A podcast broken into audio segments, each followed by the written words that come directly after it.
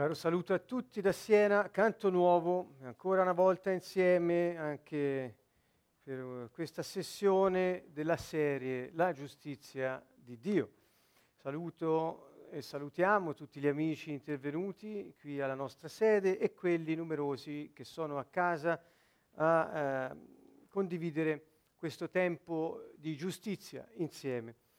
Um, la puntata di stasera, o sessione come meglio la chiamiamo, è intitolata Come vivere nel regno di Dio, parte 1. Questo fa pensare, e anzi ve lo dico francamente, ci saranno altre parti su questo tema, perché come vivere nel regno di Dio è un po' lo sviluppo di quello che abbiamo detto fino ad oggi. Ci siamo lasciati alle spalle alcune sessioni sulla giustificazione, sul perdono e l'opera della croce. Ancora stasera tornerà a questo tema perché, cari amici, non si può vivere nel regno di Dio saltando la croce e senza coniugare ciò che Gesù fece allora con quello che oggi lo Spirito Santo realizza sulla terra. Cioè lo Spirito Santo eh, che vive in noi e irrompe in questa dimensione attraverso i credenti perché l'azione sua si manifesti nel visibile. Ehm, attualizza ciò che Gesù fece sulla croce quando lui stesso eh, si offrì come espiazione per noi. Dunque ecco che non può parlarsi del regno di Dio senza ricordare sempre quello che accadde quel giorno eh, sulla croce, quando Gesù offrì se stesso per noi.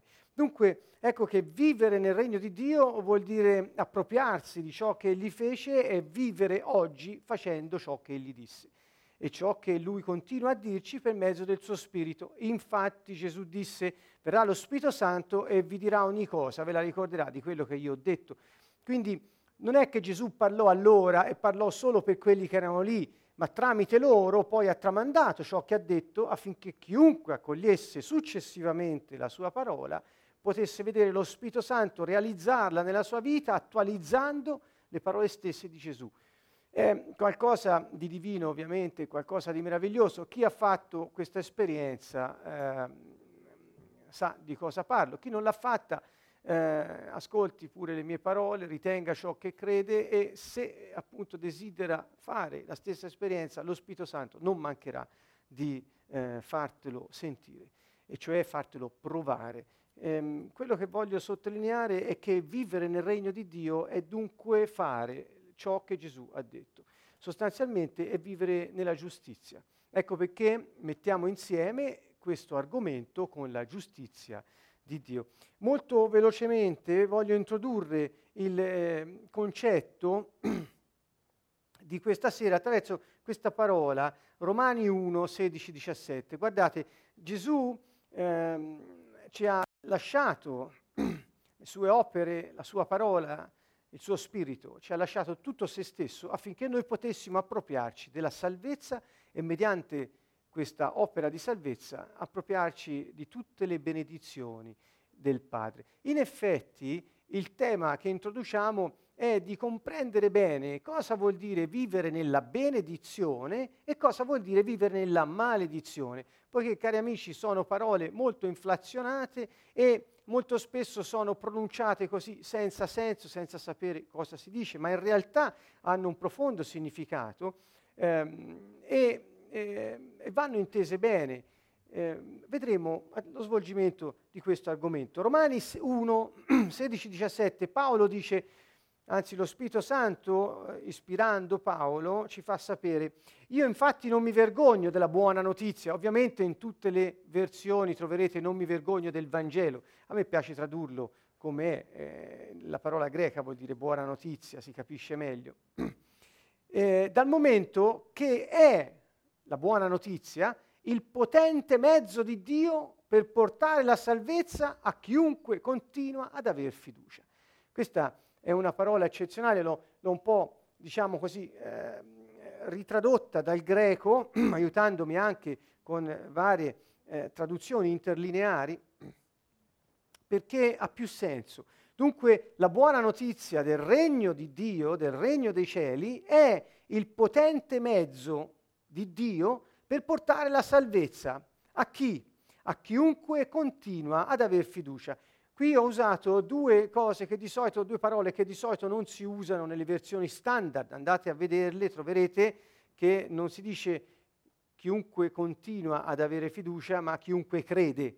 Quindi il continua e fiducia sono due parole nuove per la maggior parte di noi. Perché? Perché il verbo greco indica una continuità nell'azione del credere. E quindi ecco perché preferiamo renderlo così. Quindi chi continua ad avere fiducia, cioè chi inizia ad avere fiducia e continua ad averla. E ancora non è tanto fede quanto fiducia. Cari amici, quante volte l'abbiamo detto da, uh, dalla, da, da questa uh, postazione, proprio così voglio dire. Quante volte abbiamo ricordato che la parola greca che è usata nei Vangeli e anche poi nel resto della scrittura del Nuovo Testamento, pistis, che è tradotto sempre con fede, in realtà si avvicina molto più al concetto di fiducia, sia per la traduzione letterale, sia per il contesto biblico nel quale è inserito. La fede del credente in Dio è eh, più che altro una azione fiduciosa nel suo intervento. E, ehm, mh, presuppone un abbandono e presuppone un amore per le sue opere. In realtà vedremo meglio, e già lo annuncio, che la benedizione non è altro che le, la promessa di Dio realizzata nella nostra vita. Quindi tutte le volte che ciò che Dio ha promesso si realizza nella nostra vita, ecco che siamo nella benedizione, e cioè possiamo godere di ciò che Dio ha previsto per noi eh, fin da sempre, dall'eternità. Lui ha in mente noi e la nostra vita fin dall'eternità, naturalmente quella che Lui ha previsto per noi, magari non quella che noi a volte eh, purtroppo viviamo, che è un po' parallela e va per la tangente. Ecco, dunque se benedizione vuol dire vivere eh, la realizzazione delle promesse di Dio nella nostra vita, è chiaro che la fiducia, tradotto spesso con fede, non è altro che l'atteggiamento eh, mite, l'atteggiamento ab- di abbandono del, dell'uomo nei confronti di Dio che sa che interverrà nella sua vita per realizzare il suo piano. Questo è ciò che ci predispone a vedere le promesse realizzate nella nostra vita. In realtà la promessa, disse Gesù, che eh, il Padre avrebbe mantenuto eh, nei confronti di coloro che lo avevano seguito e avevano creduto in lui era lo Spirito Santo. Eh, questo è detto molto chiaramente da Gesù stesso e anche negli Atti degli Apostoli all'inizio, prim- poco prima di Pentecoste, si ricorda questa, eh, questa, questa, questo aspetto, cioè che Gesù disse aspettate, rimanete qui in città, non vi allontanate fino a che eh, non venga, non si realizzi la promessa del Padre, cioè lo Spirito Santo non scenda su di voi. Dunque, ecco che per poter vivere nel regno di Dio, cioè per poter vivere nello Spirito, per poter vedere Dio all'azione in noi e attraverso di noi in questa dimensione, insieme a noi, è necessario avere fiducia in Lui. Quindi un atteggiamento completamente abbandonato alla sua azione sapiente e potente. Mm. Ecco perché il, la buona notizia del regno dei cieli è il potente mezzo eh, di Dio per portare la salvezza a chiunque continua ad avere questa fiducia. Che vuol dire?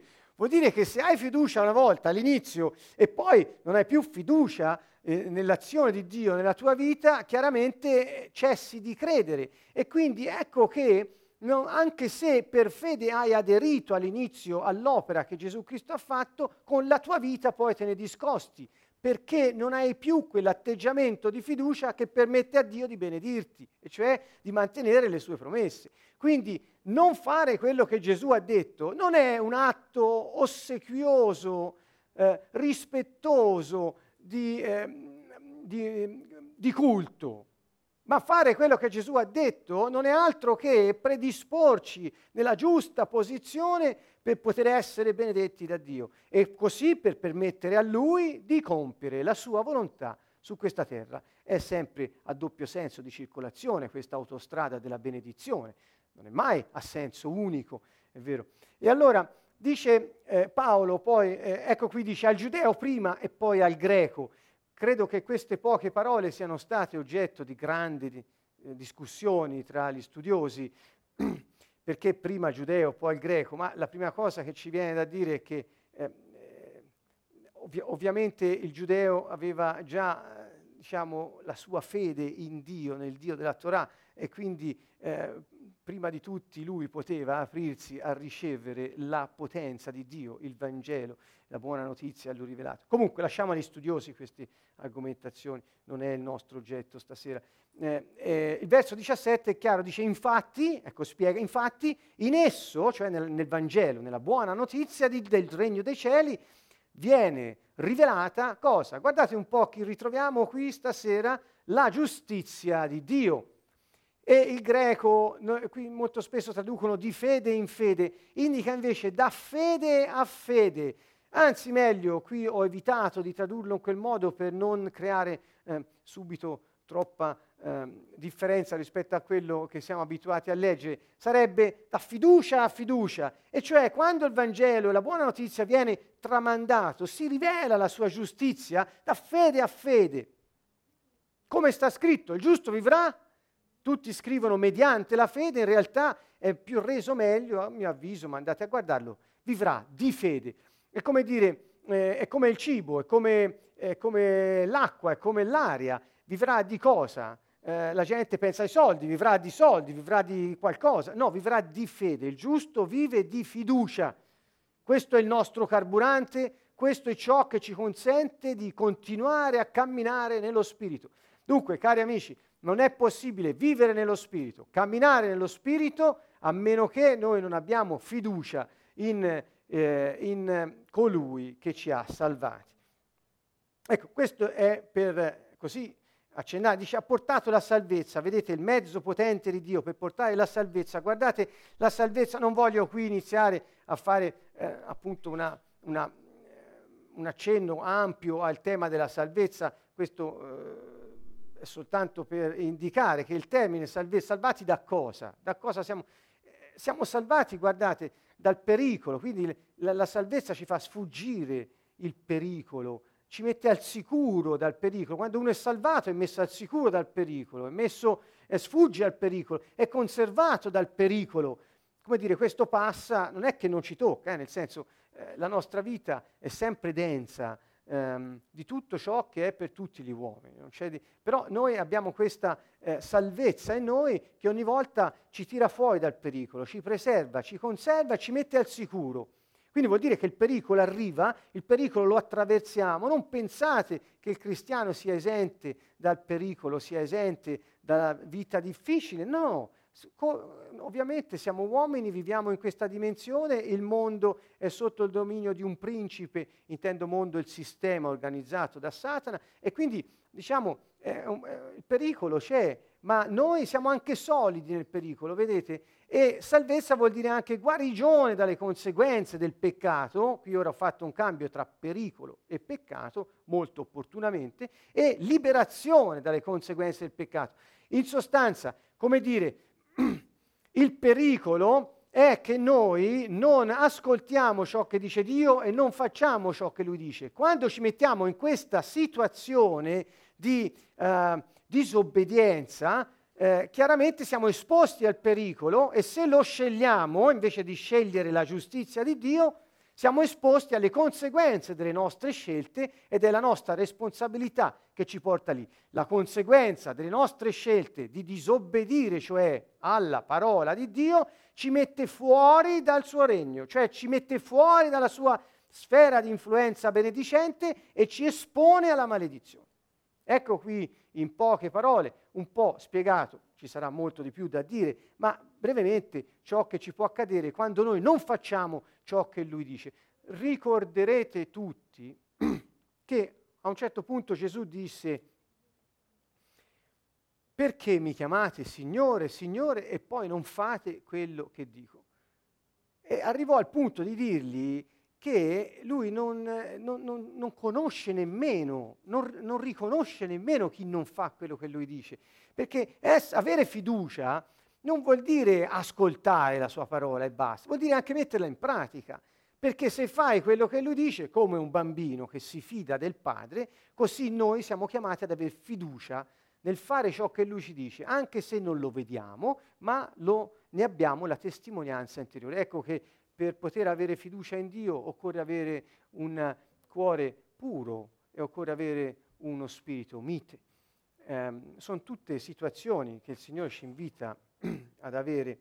Eh, leggiamo anche nel Vangelo di Matteo all'inizio, quando parla eh, sul monte, non alle folle ma ai discepoli.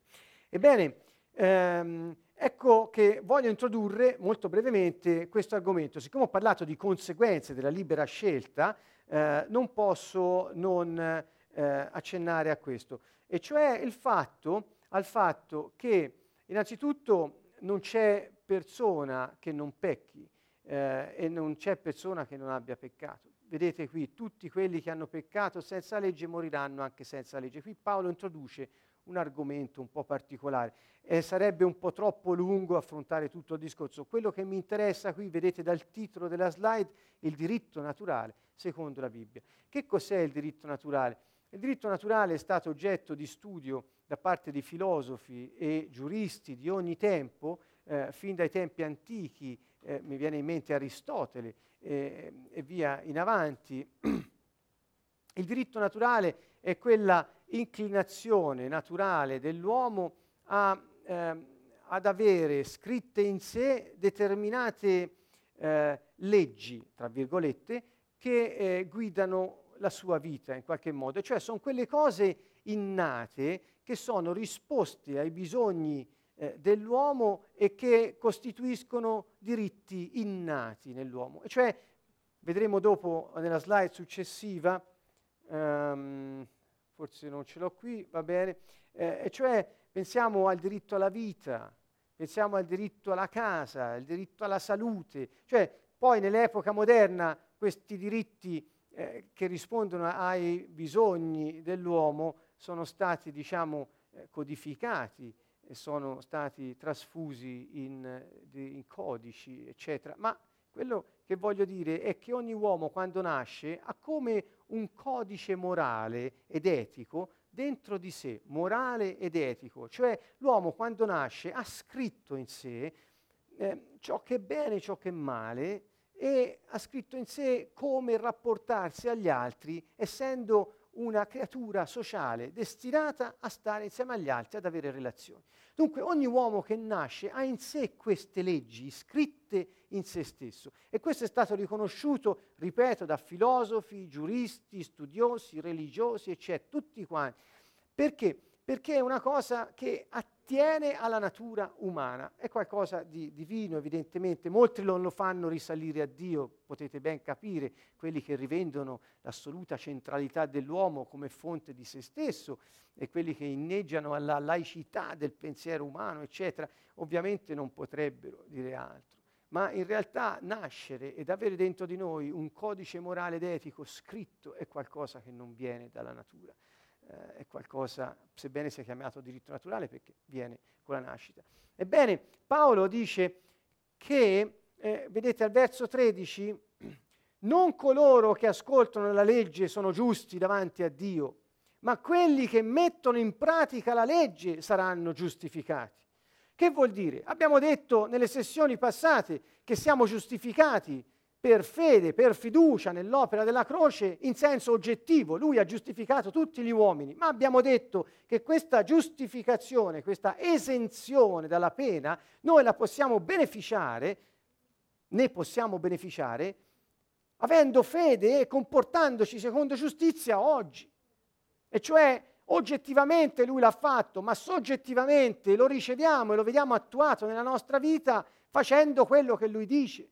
Ecco perché Paolo dice qui, quelli che mettono in pratica la legge saranno giustificati. Qualcuno dirà, ma non siamo giustificati per fede? Certamente, quello ci dà l'ingresso nella sfera della giustificazione.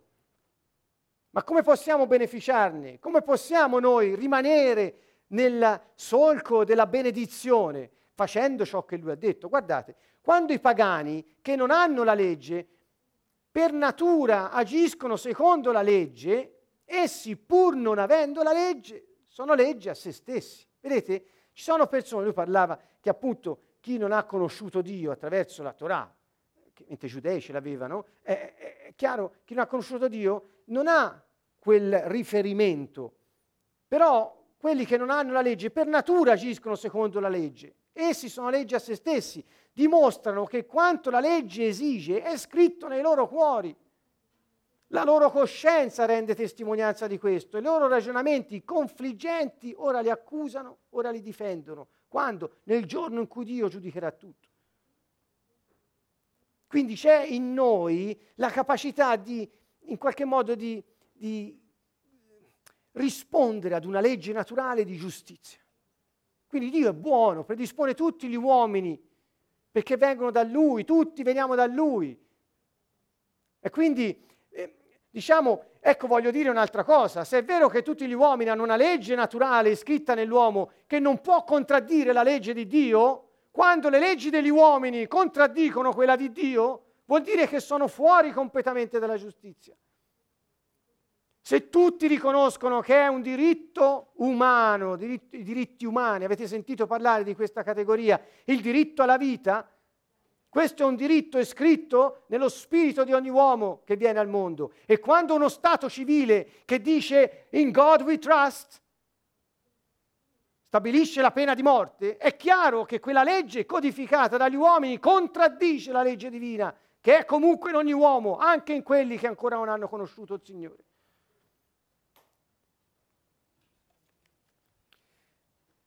Questo dove ci può portare? Ci può portare, ecco qui la parte slovacca, ci può portare a dire che noi non possiamo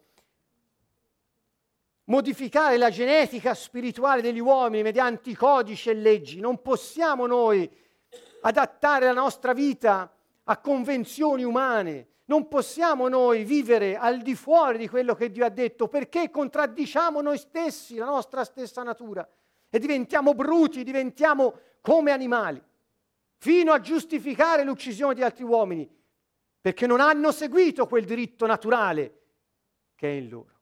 Pensate alla contraddizione.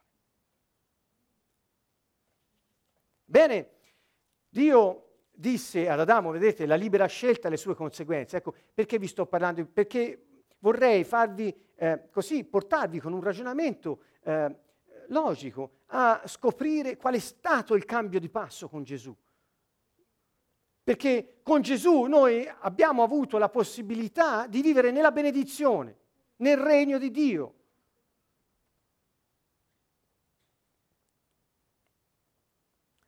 Genesi 2, l'Eterno Dio comandò l'uomo dicendo mangia pure liberamente di ogni albero del giardino, ma dell'albero della conoscenza del bene e del male, non ne mangiare, perché nel giorno che tu ne mangerai, per certo morirai. Questo è un passo che tutti, suppongo, quasi tutti conoscono, cioè è Dio che avverte che ribellandosi a lui l'uomo avrebbe avuto come salario la morte.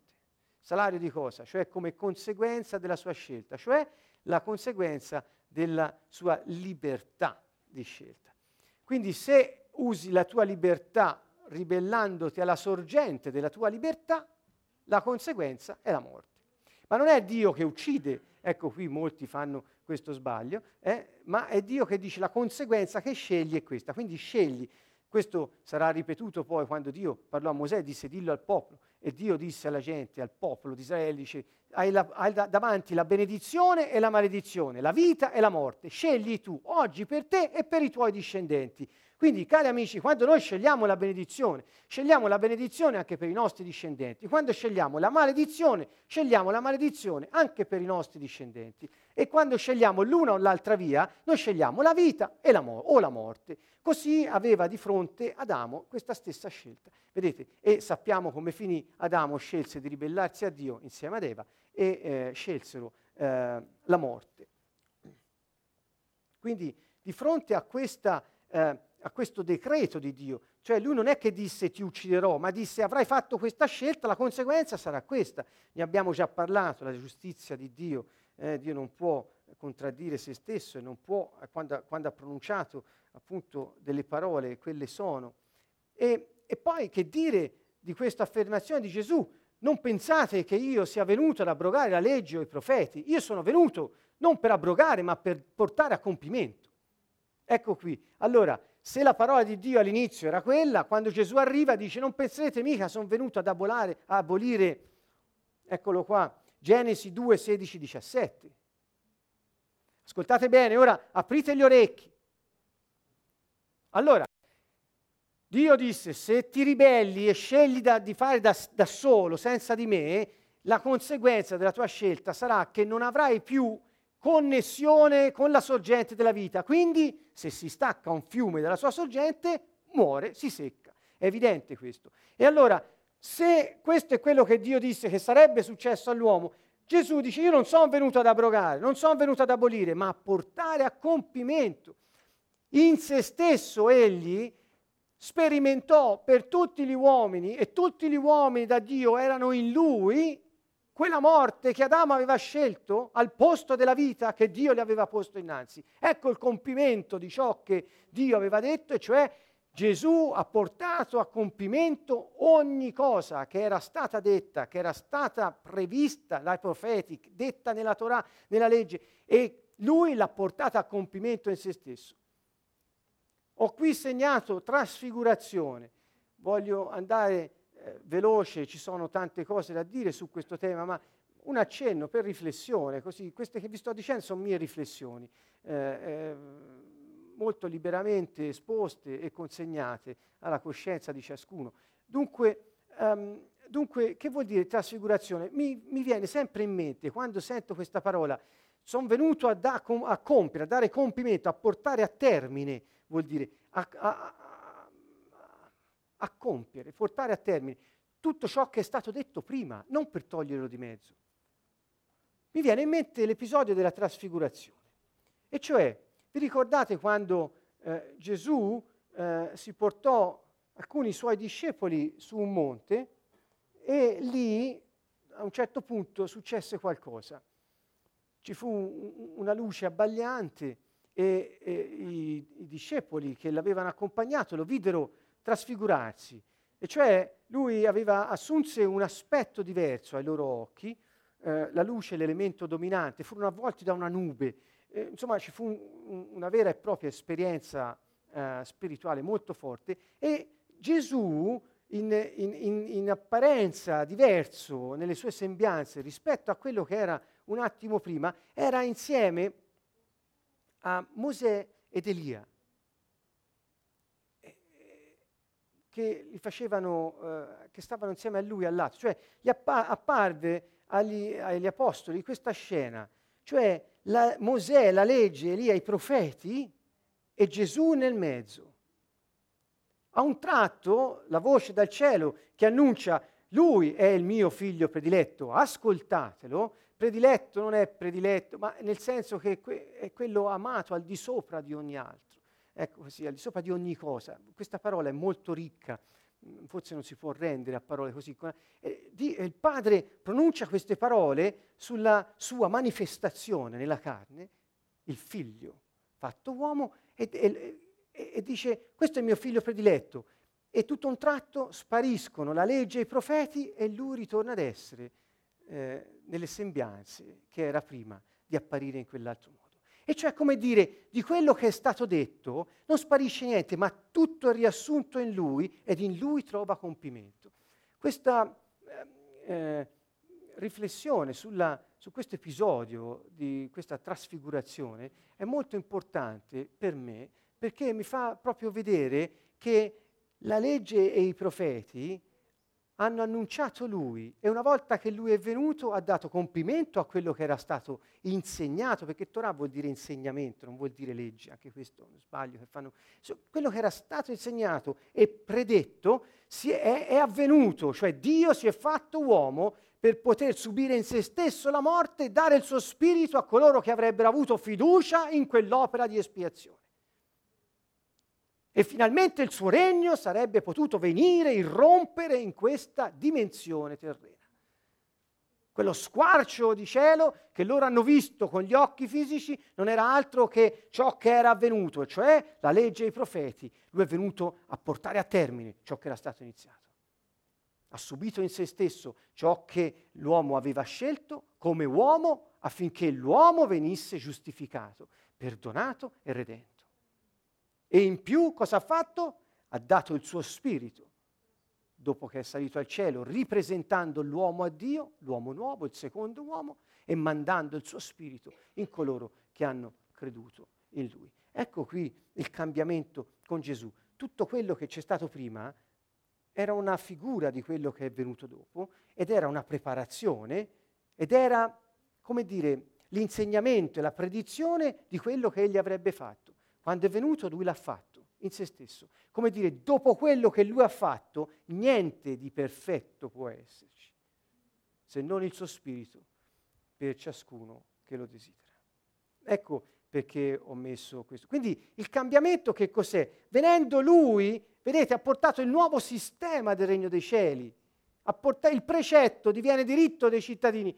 L'abbiamo già detto altre volte, l'accenno brevemente. Prima ciò che era un precetto, cioè una prescrizione di comportamento, Dio diceva fa così, eh, eh, dopo diventa, non diventa un obbligo, ma diventa un diritto. Perché? Perché l'uomo cambia natura, perché? Perché la condanna si è esaurita in lui e quindi non c'è più nessuna condanna per quelli che sono in Cristo Gesù. Dunque passiamo dall'obbligo al diritto, vedete? Passiamo dai divieti ai permessi, questo è il regno di Dio, un nuovo sistema ed è un sistema non solo eh, personale ma anche un macro sistema perché si mettono in moto tutte le forze del cielo per muovere e muovono tutte le potenze anche che sono visibili Dio ha il potere di muovere tutto, Dio ha il potere di, di, di, di, mettere in moto un sistema diverso che non è razionale, non è concepibile, è divino. E ancora la sanzione sofferta dal re per i suoi cittadini. Qui ho voluto fare una distinzione che non posso spiegare appieno, ma quando c'è un precetto c'è sempre una sanzione. Poi, no? Questa è una, diciamo, una questione giuridica. Quando il legislatore, chi fa le leggi, dice se fai così ti succederà questo. E quindi c'è, poi c'è la sanzione dopo.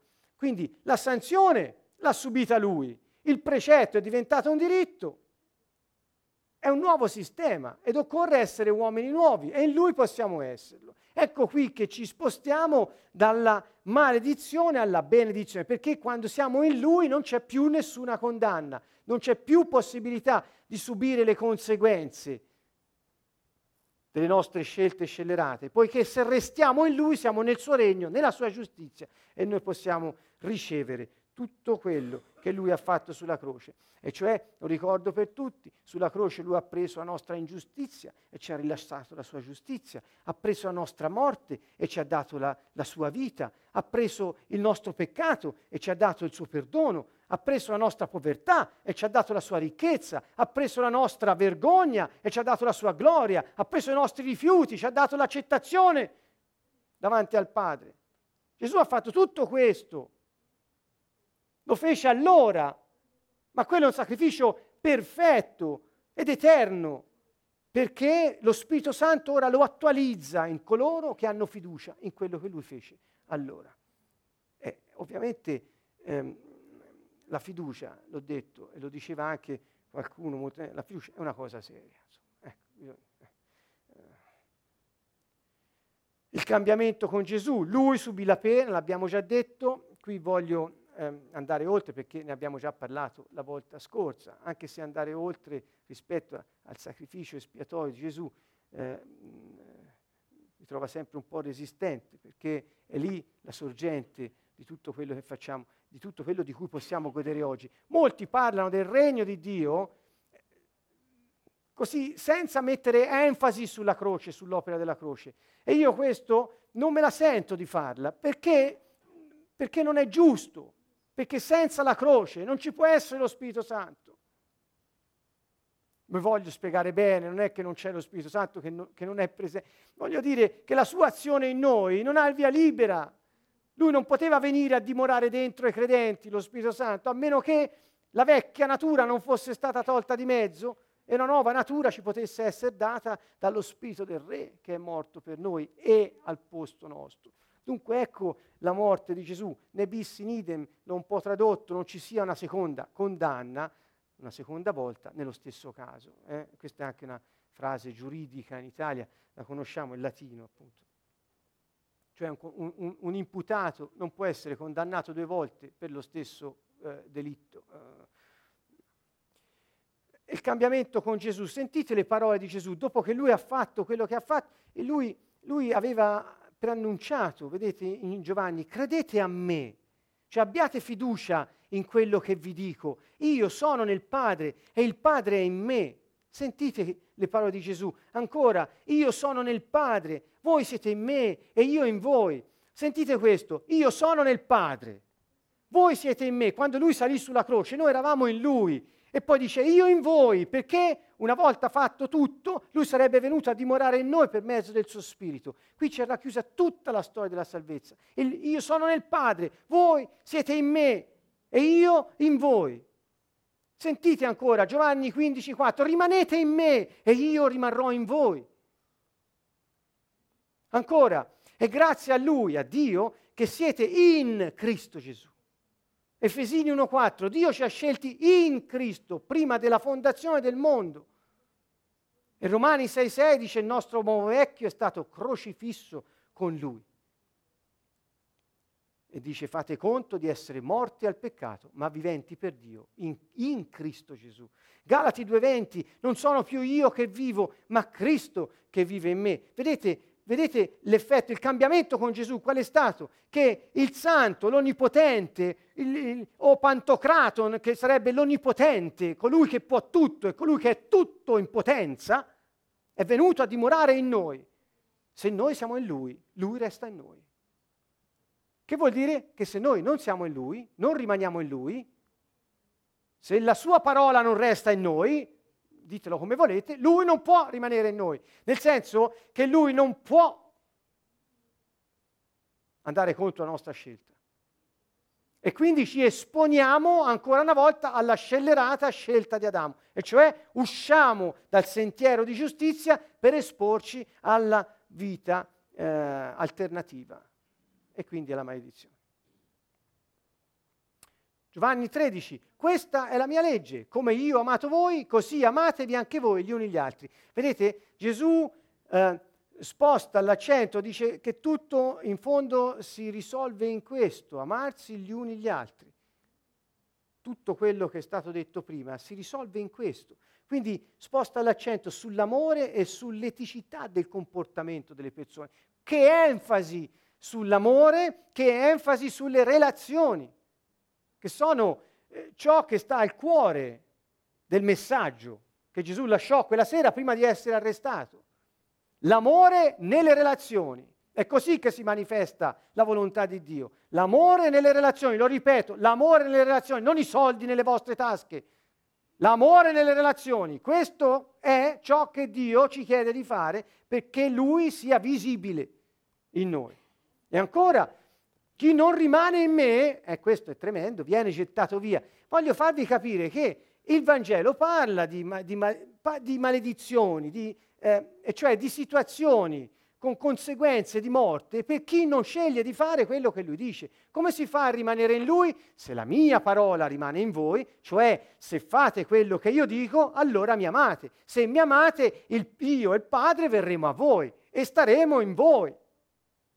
Quindi se Dio è in me, io posso compiere il bene. Ma se io chiudo la strada alla manifestazione di Dio in me perché scelgo la vita alternativa, è chiaro che mi espongo al sistema del mondo. E chi è il principe di questo mondo? Mondo è scritto cosmos in greco, cioè eh, sistema, insieme di sistemi. Vuol dire molte altre cose, ma quando lo usiamo in questo senso vuol dire i sistemi che regolano la vita sul pianeta. E quindi sistemi economici, politici, religiosi, tutto, è, tutto, è, tutta un'organizzazione che in sostanza eh, ci, entriamo dentro e quindi entriamo nella cosiddetta logica del mondo. Seguendo la logica del mondo accettiamo eh, le conseguenze di questa logica e le conseguenze della logica del mondo non sono pace. A lui disse, io vi do la mia pace, non come la dà il mondo.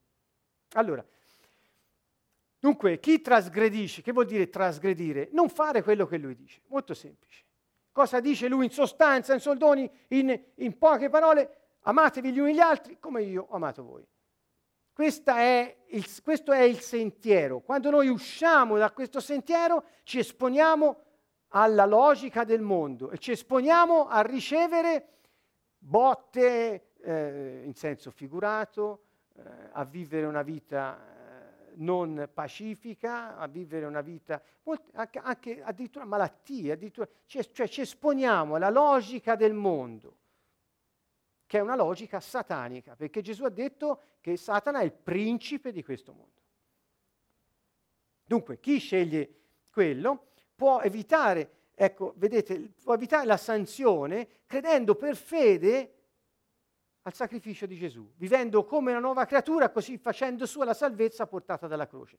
Che vuol dire, Giovanni l'ha detto, non l'abbiamo spiegato, che l'uomo pecca, non c'è nessuno che non pecchi, se no farebbe di Dio un bugiardo uno che dice io non pecco. Ma chi continua a peccare, chi sta bene nel peccato, chi sta bene nella ribellione a Dio, nella, eh, nella disobbedienza, usiamo una parola diversa, chi ci sta bene eh, chiaramente non vuole tornare sulla via del Signore. Quindi è chiaro che anche se noi che abbiamo fede in Lui, fiducia in Lui, ogni giorno siamo soggetti a seguire quelle inclinazioni della vita naturale che ci portano fuori dal suo sentiero, ebbene noi possiamo sempre ricorrere al sacrificio che Gesù ha fatto sulla croce, avendo fiducia in Lui, con pentimento, dirsi d'accordo con il Signore e avere il desiderio di non uscire più da quel sentiero.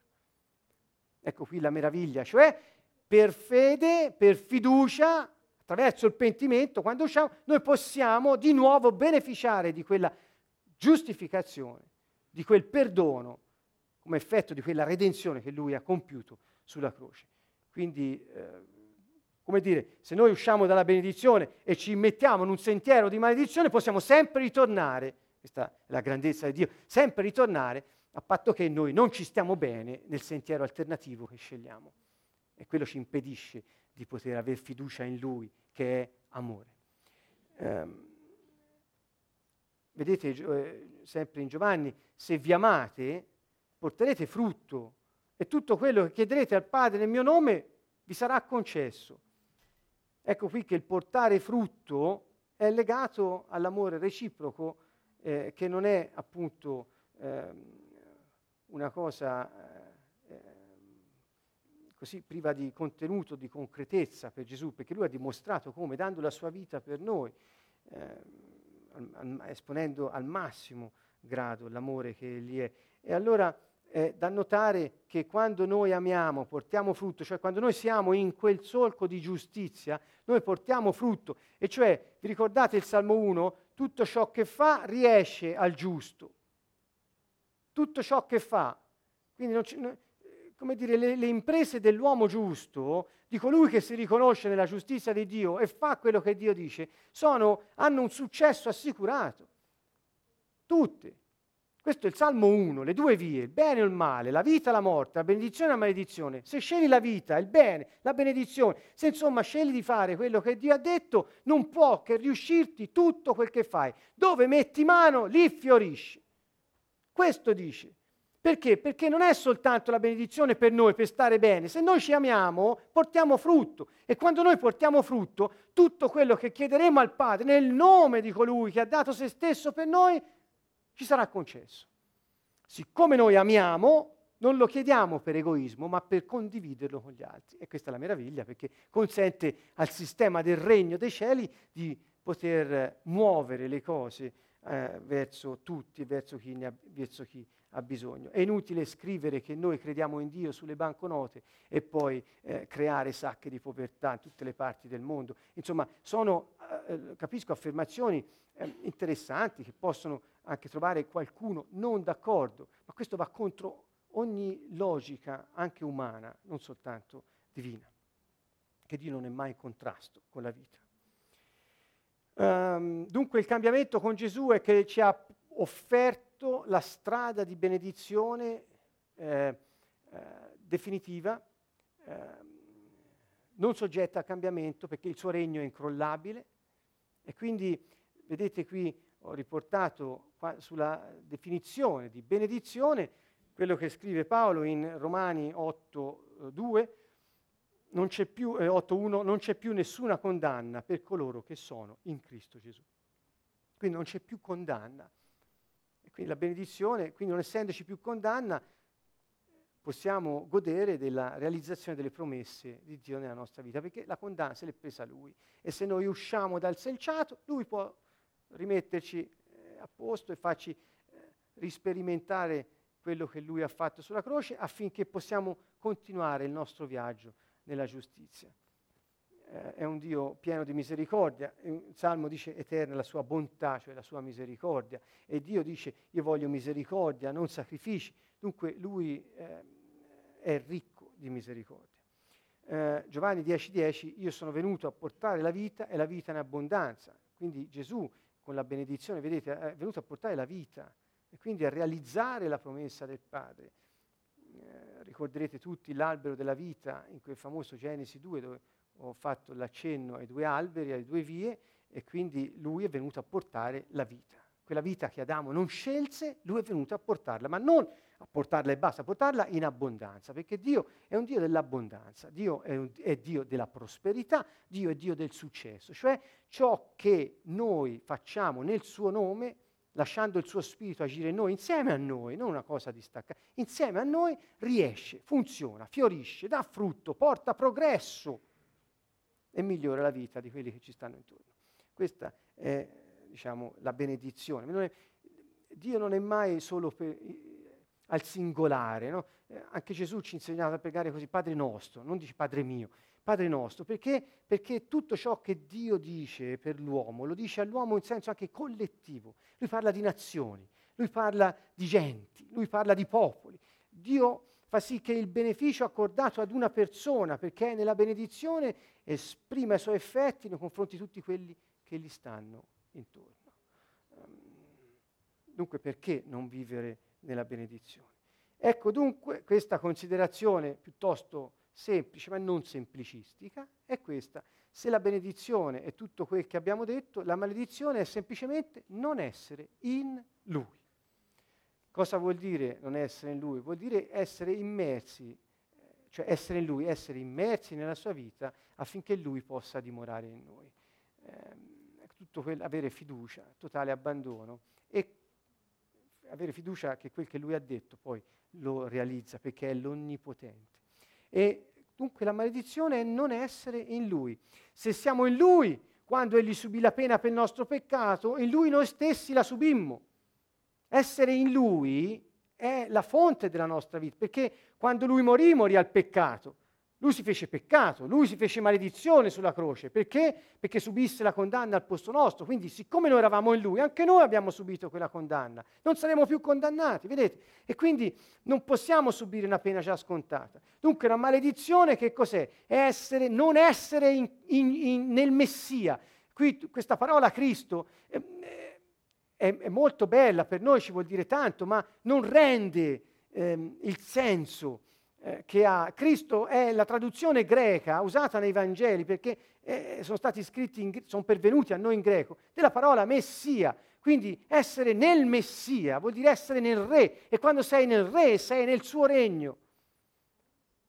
Questa è la benedizione. Quindi la, bene, la maledizione è quando sei privato della benedizione.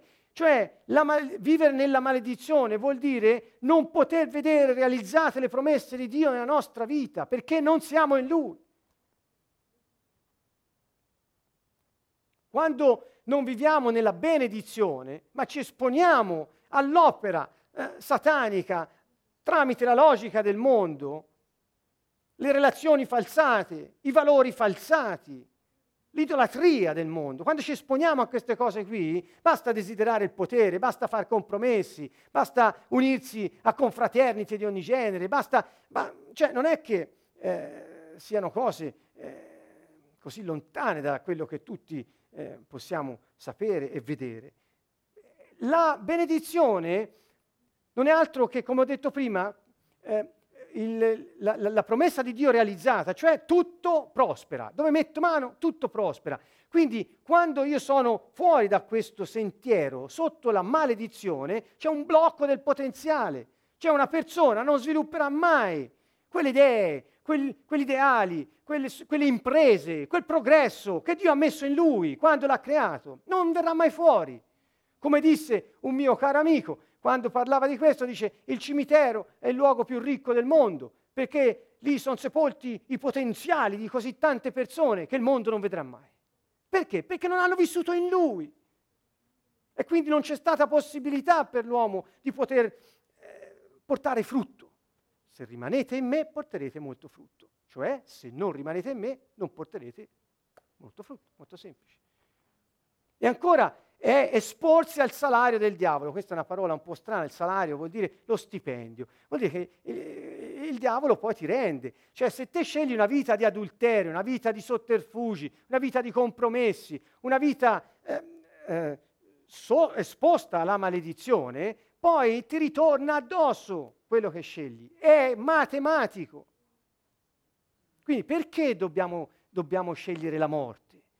Ecco che Gesù è venuto a portarci la vita, la vita in abbondanza. Semplicemente dice fate quello che io vi dico, amatevi gli uni gli altri come io vi ho amato.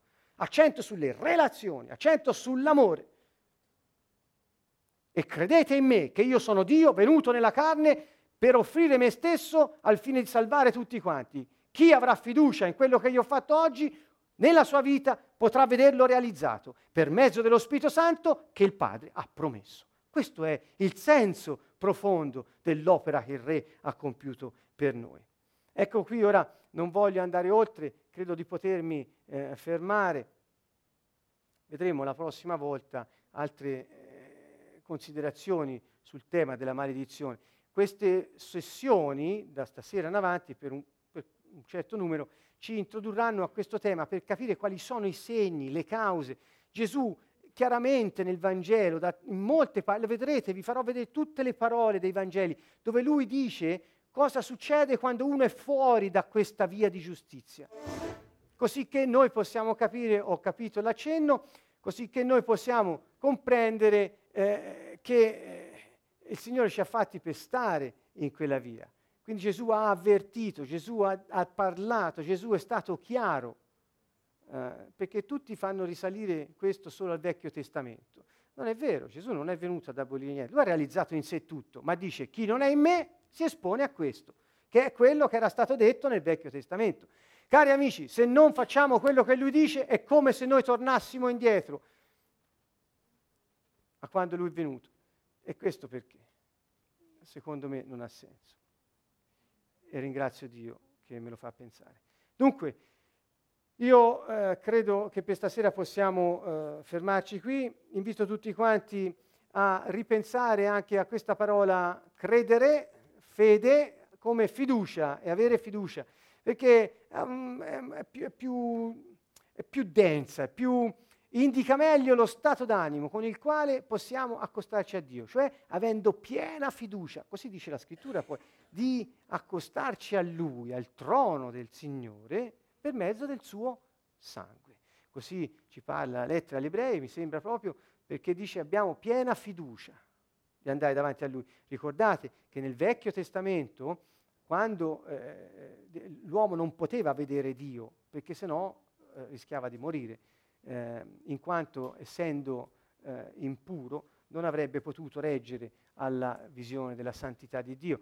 E qui invece nel Nuovo Testamento il cambio è questo, con piena fiducia possiamo accostarci al trono della grazia per mezzo del suo sangue. Questo è il cambiamento totale, epocale, ha diviso la storia in due giustamente, che Gesù è venuto a portare.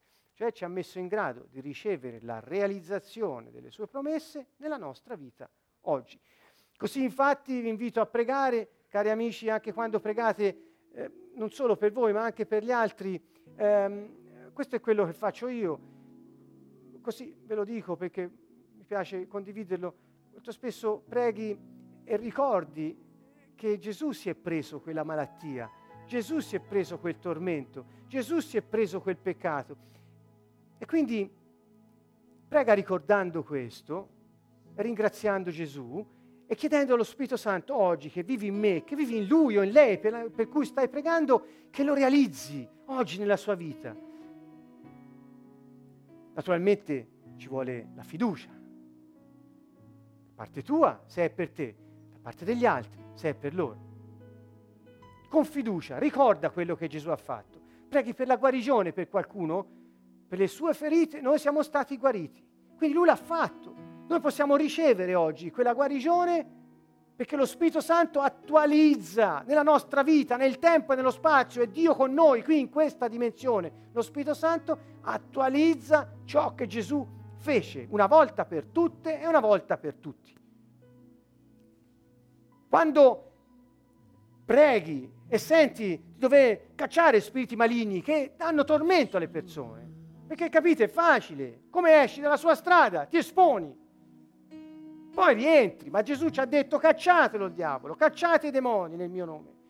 Quando lo fai ricorda quello che Gesù fece sulla croce.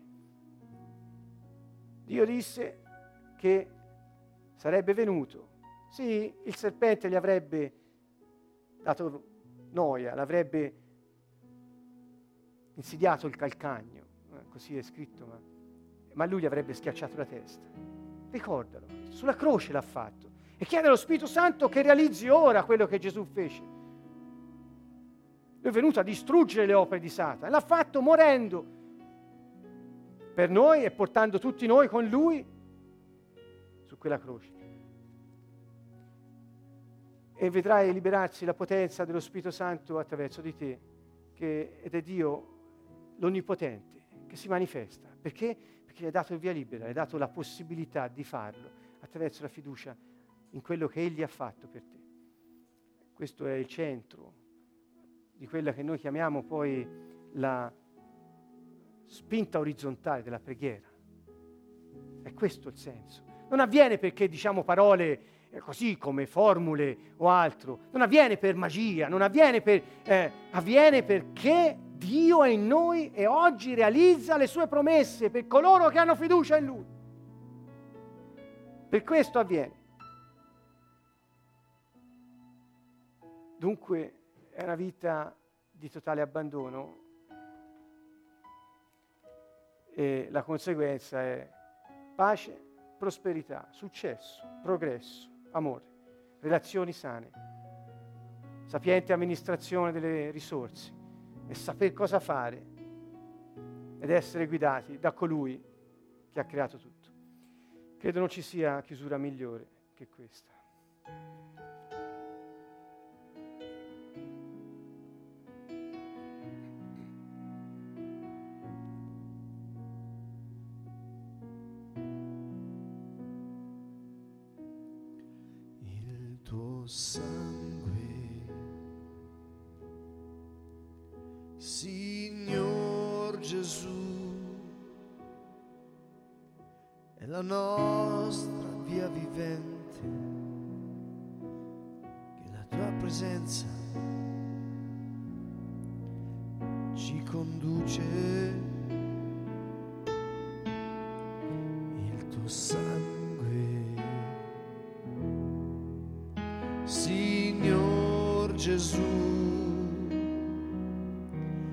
nuova via vivente che alla tua presenza ci introduce.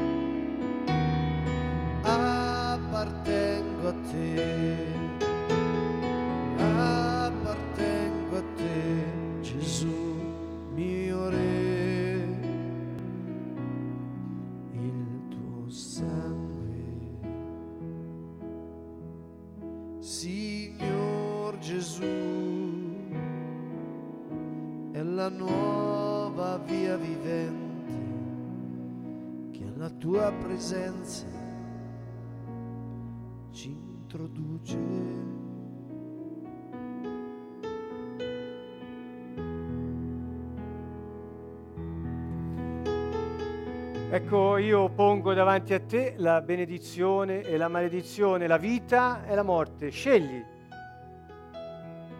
perché tu abbia vita e i tuoi discendenti dopo di te.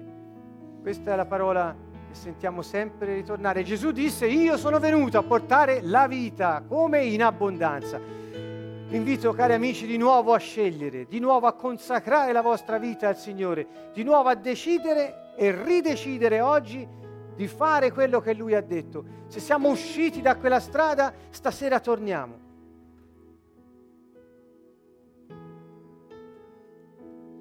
Laddove c'è stata una decisione, ascoltate bene, è sempre possibile una ridecisione.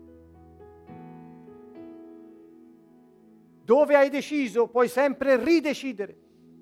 Quindi se hai deciso di uscire dalla sua via, ridecidi oggi di tornarci. Egli è misericordioso e per chi è in Lui non c'è più nessuna condanna.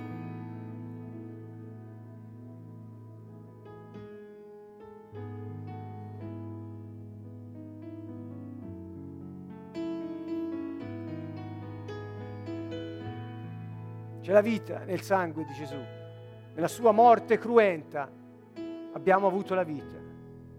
E quella è la base di ogni benedizione che noi possiamo sperimentare oggi. Il regno di Dio è in mezzo a voi, è in voi, disse.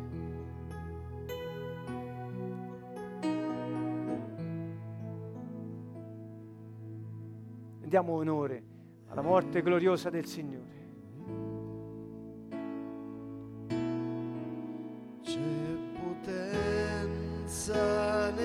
sangue di Gesù.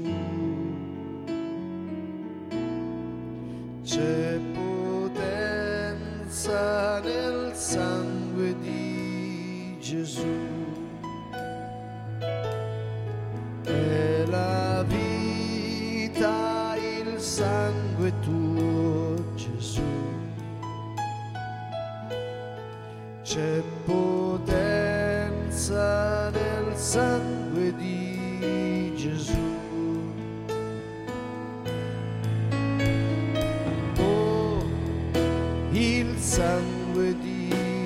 tu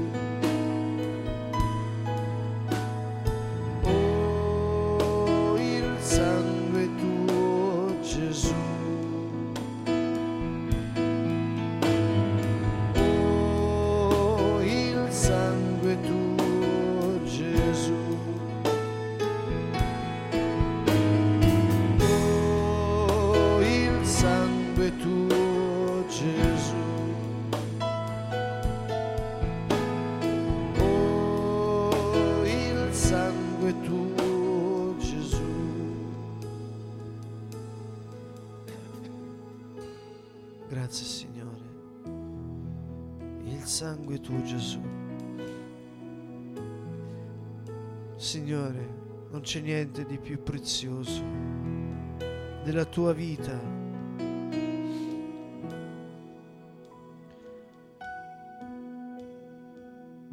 Il Signore ha versato il suo sangue quando ancora eravamo nel peccato, nella morte, per portarci la salvezza una volta per sempre in eterno il suo sacrificio.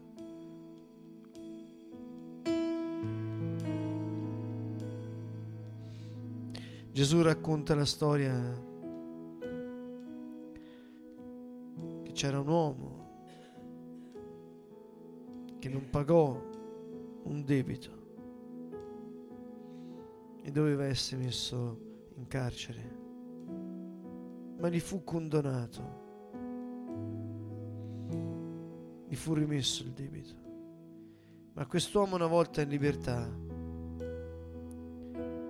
ha chiesto a chi doveva a lui.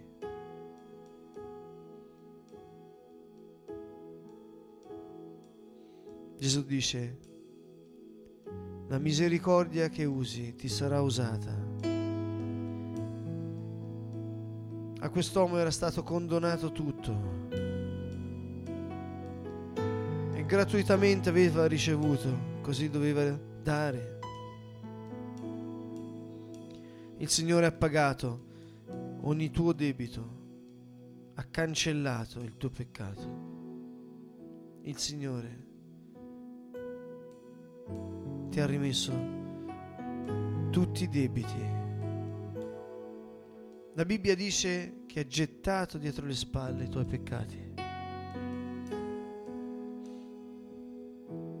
Lui neanche se li ricorda perché sono stati cancellati dal sangue di Gesù.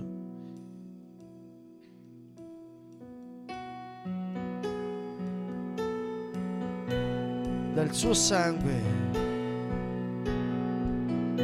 sei stato perfettamente giustificato, perfettamente perdonato, riabilitato.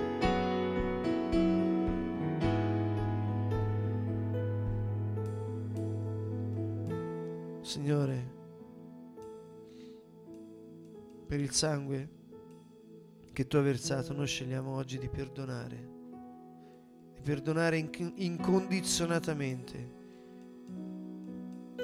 qualunque torto e rimettiamo tutti i debiti. E ora con sincerità, se vuoi puoi alzare le tue mani in segno di arresa verso il Signore.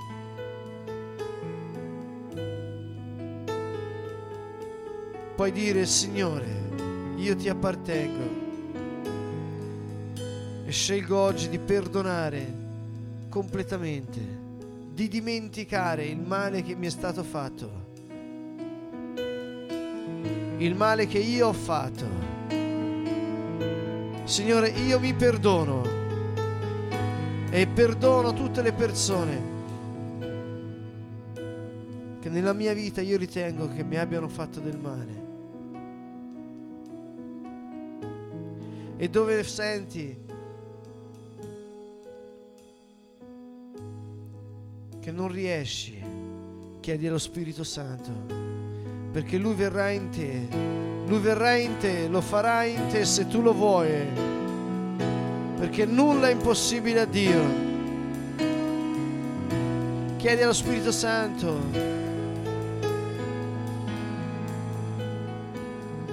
Metti libere tutte le persone che sono ancora legate dentro di te che devi perdonare. Chiede allo Spirito Santo la forza.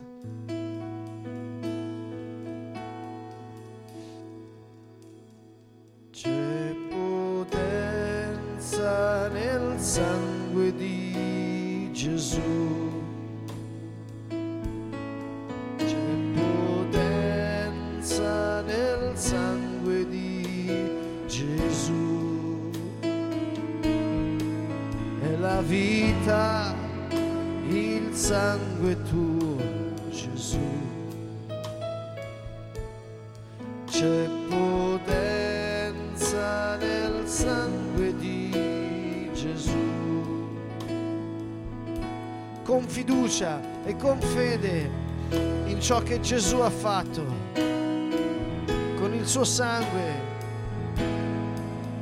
Signore, noi mettiamo ai piedi della tua croce tutte le persone che ci hanno chiesto di pregare per loro, tutte le persone che sono nella nostra famiglia, conoscenti. C'è potenza nel sangue di Gesù. Invochiamo la sua potenza e il perdono dei peccati per tutte le persone che si rivolgono a noi in qualsiasi modo. Intercediamo per quelli che hanno bisogno di guarire da malattie spirituali, fisiche, psichiche.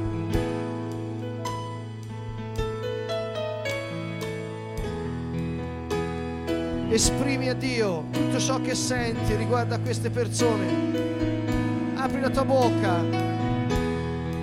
Puoi dire con sincerità i tuoi sentimenti? E chiedi con sincerità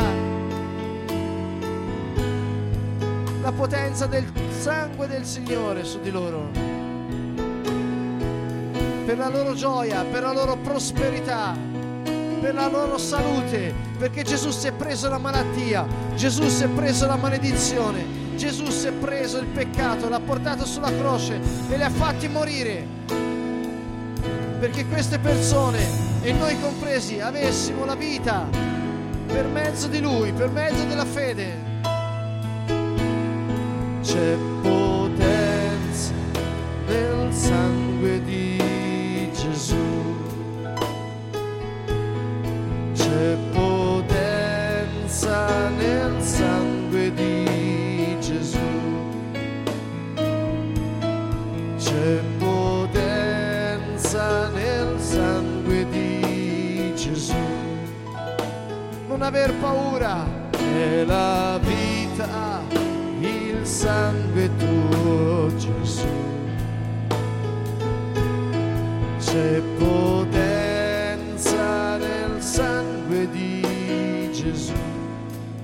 È vedere l'invisibile, fare l'impossibile, credere l'incredibile. Intercedi con fede, stendi le tue mani verso di loro. Se stai pregando per i malati, vedi Gesù che si è preso le loro malattie. Dio ha mandato il suo figlio unico. È stato trafitto.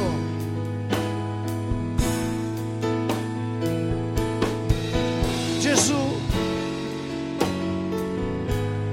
il castigo che ci dà salvezza si è abbattuto su di lui.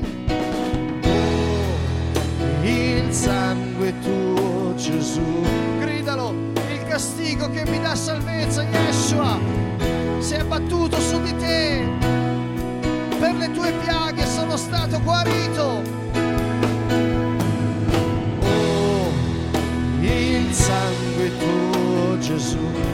Voce alta con tutto il tuo cuore, con tutte le tue emozioni, con tutta la forza che hai, con tutto il tuo spirito. Per le tue piaghe, Signore, per le tue piaghe sono stato guarito. Per le tue piaghe, Signore, sono stato salvato. Per le tue piaghe sono stato liberato. Per le tue piaghe sono stato perdonato. Per i tuoi dolori, Signore, per i tuoi dolori, Signore, ti sei preso tutto, ti sei preso la malattia, ti sei preso la maledizione, ti sei preso la morte, Signore, per darmi la vita. Oh, il sangue tuo, Yeshua. Potenza nel sangue tuo, Gesù c'è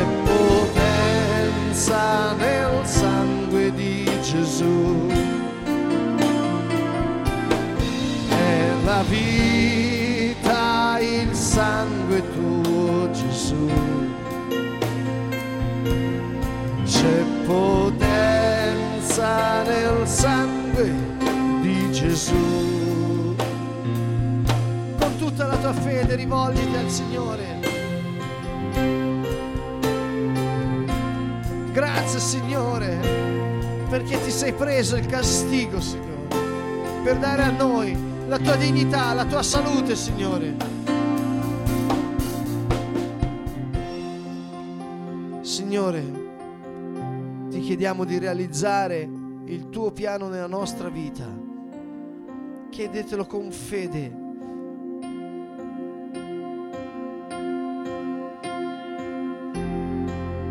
Gesù ha detto a Pietro, perché hai dubitato nel tuo cuore, uomo di poca fede, quando sprofondò nell'acqua?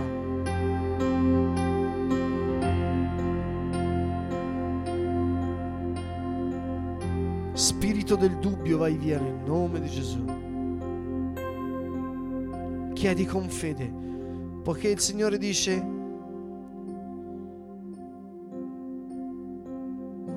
che è per mezzo della fede che riceviamo da Lui e che se dubitiamo nel nostro cuore non possiamo chiedere niente a Dio perché siamo oscillanti. E Dio dice anche attraverso Giacomo, chiedete e non ottenete perché chiedete male, chiedete per ottenere per i vostri piaceri.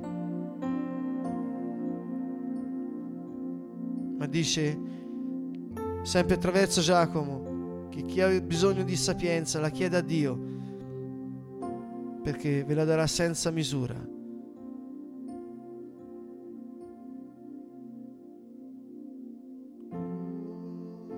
Il sangue tuo, Gesù.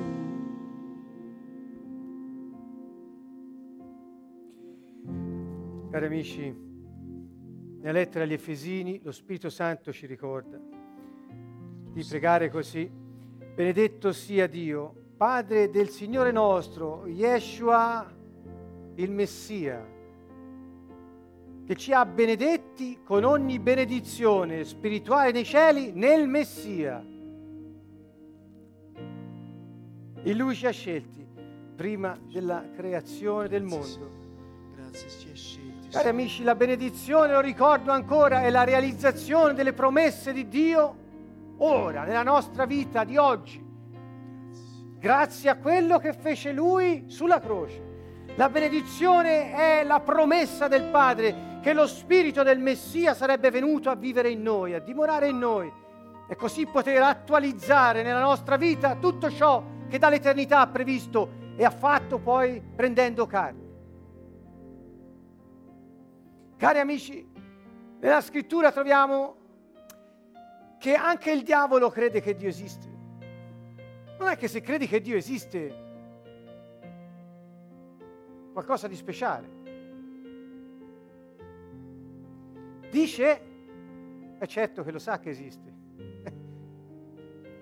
dice che lui ricompensa quelli che lo cercano.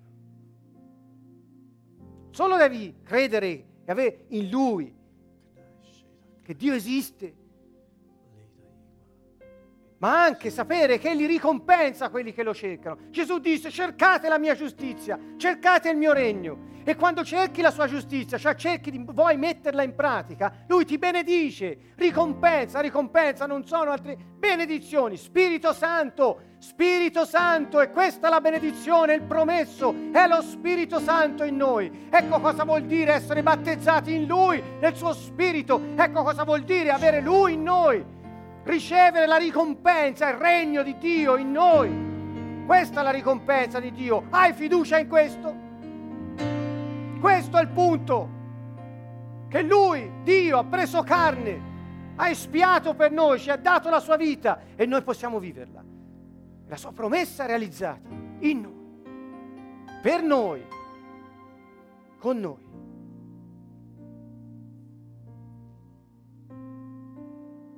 Credi che Egli esiste, ma che anche ricompensa quelli che lo cercano.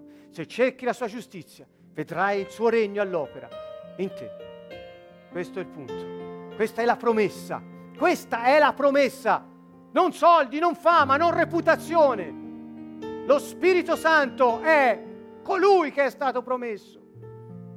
E Gesù ha fatto quel che ha fatto perché noi ricevessimo la promessa. Ciò che fu promesso ad Abramo potesse essere realizzato in noi. Questo è il punto.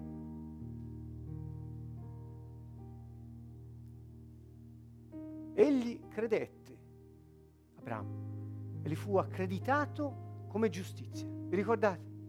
Lui ebbe fiducia in Dio. Qualsiasi cosa ti chiede, qualsiasi cosa vuole, è bene, è fatta bene. C'è un progetto, ha un piano, qualsiasi cosa permette, dispone, ha un piano. E lui ebbe fiducia, credette, ebbe fiducia in lui. E questo fu considerato per lui come un credito di giustizia, cioè considerato giusto.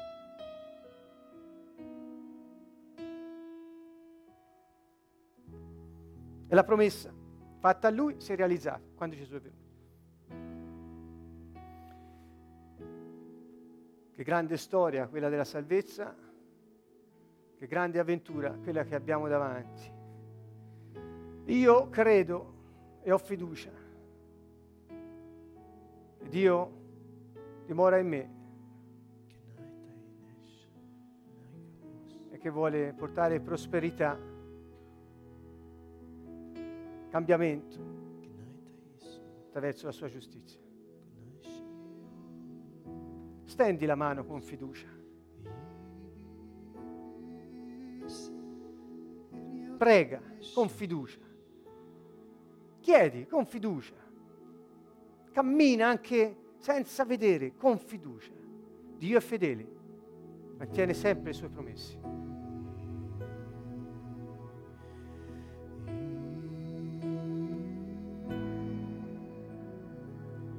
Benedetto sia Dio, Padre del Signore nostro, Yeshua HaMashiach, Gesù il Messia, così lo chiamavano, Yeshua HaMashiach, Gesù il Messia, Gesù il Messia, Gesù il Messia, Dio la salvezza, il Messia.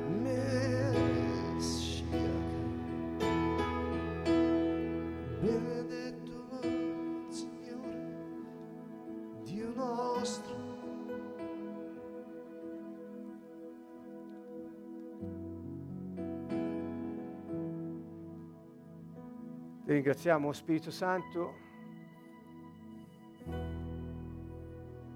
quello che stai facendo in questo momento, per coloro per i quali abbiamo pregato, per noi, per la nostra discendenza, per la nostra famiglia. Signore, grazie per la trasformazione che stai compiendo in noi, perché la fede viene per mezzo dell'ascolto, la fiducia viene quando ne senti parlare di quello che lui ha fatto. Ascolta! Lui diceva ascolta Israele, poi metti in pratica perché avrai fiducia. Fiducia, fiducia in Lui. Lo testimonio, Dio è fedele. Dio è fedele. Ha fatto nella mia vita quello che ha promesso e lo sta ancora facendo e lo farà fino in fondo perché è fedele. Colui che ha promesso è fedele.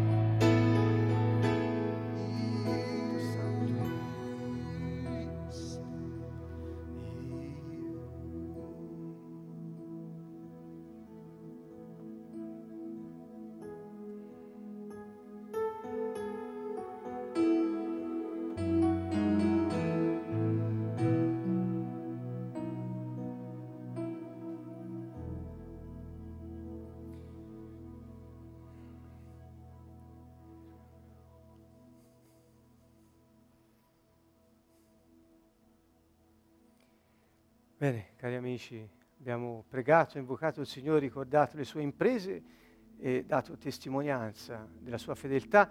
Questa serata di gloria eh, ce la ricorderemo. Ci vediamo mercoledì prossimo, sempre da Siena, Canto Nuovo, sulla nostra web tv, per un'altra puntata, sessione di questa serie, La giustizia di Dio, per vedere ancora più a fondo dov'è che Gesù parla di cosa, a cosa ci esponiamo quando usciamo dalla sua via, dalla giustizia. Ebbene, pronti per questa nuova sessione, ci abbracciamo nell'amore del Signore e amiamoci gli uni gli altri come Egli ha amato noi. Ciao a tutti, un caro saluto da Siena, Canto Nuovo.